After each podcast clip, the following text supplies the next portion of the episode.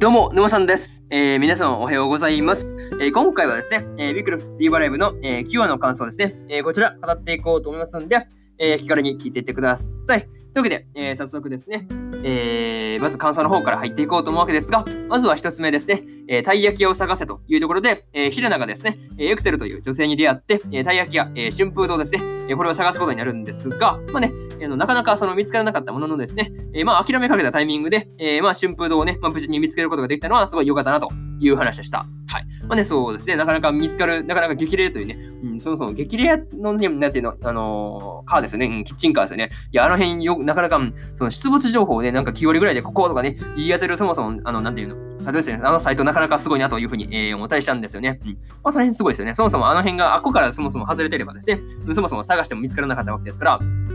そもそもね、うん、あの辺に来るというふうに見切ったあのサイトですね。そもそもその辺がすごいなというふうに思ったりし思ったりしましたという話ですね。はい。まあ、それとですね、えー、その、なんていうの、うん、ただね、そのアクス、あれですね、あの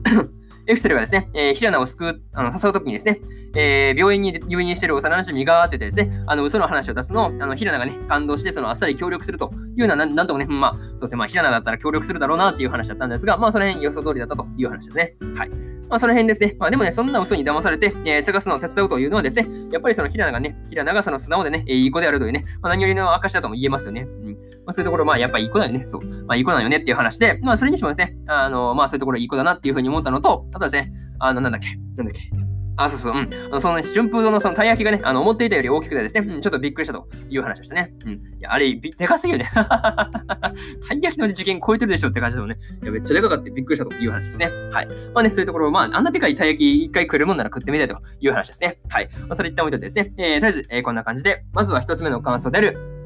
えー、たい焼き屋を探せというところを終わっておきます。で、次二つ目ですね、えー、意気投合というところで、えー、ヒラナと、え、エクセルがですね、えー、たい焼きや春風堂をですね、えー、その探してる最中ですね、えー、その無限少女のことでね、まあ、意気投合してましたよね。うん。まあ、その二人ともね、あの、目指してるチームが同じっていうのは、なかなか、うん、確かに運命なのかもしれないなというふうに、えー、思ったりしました。はい。まあ、個人的にね、えー、この辺の話で、あの、ヒラナがですね、えー、自分のチームはノーリミットだというふうに言ったときに、えー、エクセルに知らないとね、えー、即答されて凹んでるのはすごいね、まあ、薬と笑える感じでしたね。うんまあね、まあまあ確かにそうですよね。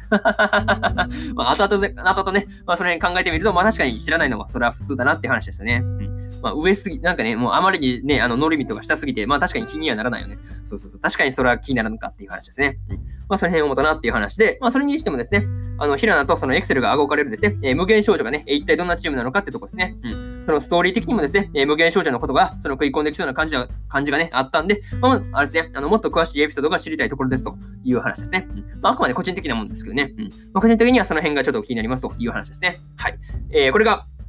えー、二つ目の感想である、えー、意気投合というところになります。で次、三つ目で、えー、憧れに一番近いチームというところで、えー、ヒラナと、えー、秋野とレイのね、えー、3人が、その特等席でね、えー、デウス・エクス・マキナの、えー、試合をね、観戦してましたよね。うん、確かにね、その無限少女に一番近いと言われるチームだけのことはあってですね、えー、バトルもその迫力が違うというところがね、え、ありましたよね。うんまあ、確かにね、えー、試合結果はもちろん、えー、デウス・エクス・マキナの、えー、勝ちだったってわけですが、まあ確かにね、まあよく、まあね、まあね、見ていた、うん、そうですね、まあ自分からすれば、うん、そもそもね、そのデウス・エクス・マキナ相手にですね、踏ん張った相手チームもなかなか、うん、すごいなというふうに、えー、思ったりしました。はい。まあ、そんなね、えー、バトルを見た後にですね、えー、次の対戦相手としてですね、えー、指名されればね、えー、それはノーリミットを青ざめるってもんですよね。うん。果たしてね、そのヒラナたちノーリミットはですね、デウス・エクス・マキナとのね、まあ、試合に向けて、どんな、どんなね、対策をするのかっていうところが、えものすごくね、え気になるところでありますね。はい。まあね、どんな風になるのか、え今から楽しみですというところで、えそして、えまず、えーまずというかね、え3つ目の感想である、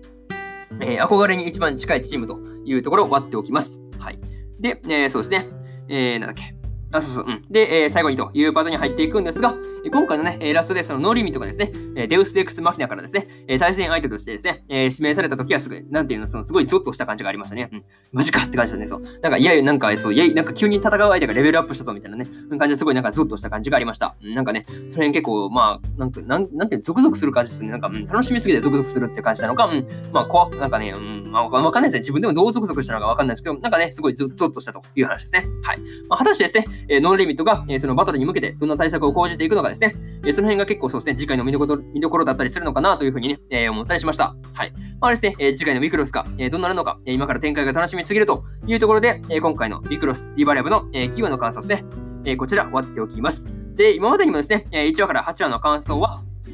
えー、それぞれね、過去の放送で、えー、ペラペラ喋ってますんで、よかったら、えー、過去の放送もね、あ聞いてもらえると、もらえると、えー、より一層ね、えー、ビクロスの方、楽しビクロス TVer ライブね、えー、アニメの方楽しめるかなっていうふうに思いますんで、よかったら、えー、まあそうですね、過去の放送も聞いてみてくださいという話ですね。はい。まあ、ただね、ここでまあ一つでね、あなんていうの、その思うこととしては、うん、そんなもんね、いちいちその、まあね、8話もあるもん、そんな結構放送数お前のとこ多いんだから、そんなもん探せるわけねえだろうっていうふうにね、えー、思う方絶対おると思うんですよね。そう。絶対というか結構多いと思うんですよね。うん。まあね、それはまあ自分自身ね、えー、まあ実際遡ってみて、まあね、放送回遡ってみても思うことなんで、はい。まあね、まあ確かにめんどくさいなっていうふうに思うんで、えー、まあツイッターの方、私、沼さんのツイッターの方ではですね、あの、放送回を見やすくまとめてツイートするというようなこともしてますんで、よかったらね、あの、ツイッターの方、えー、まあ気軽にね、見に来てもらえれば、えー、格段とその、なんていうの、過去の放送ね、まあ結構探しやすいかなっていうふうに思いますんで、よかったら、あの、過去の、まあね、ツイッターの方もね、あの、概要欄の方にリンク貼っておいたんで、えー、そこから、えー、見に来てくださいという話ですね。はい。まあね、えー、まあ過去の放送まとめてるんで、あの、まあ見に来てもらえれば、えー、まあそうですね、5話の感想だけ聞くとかね、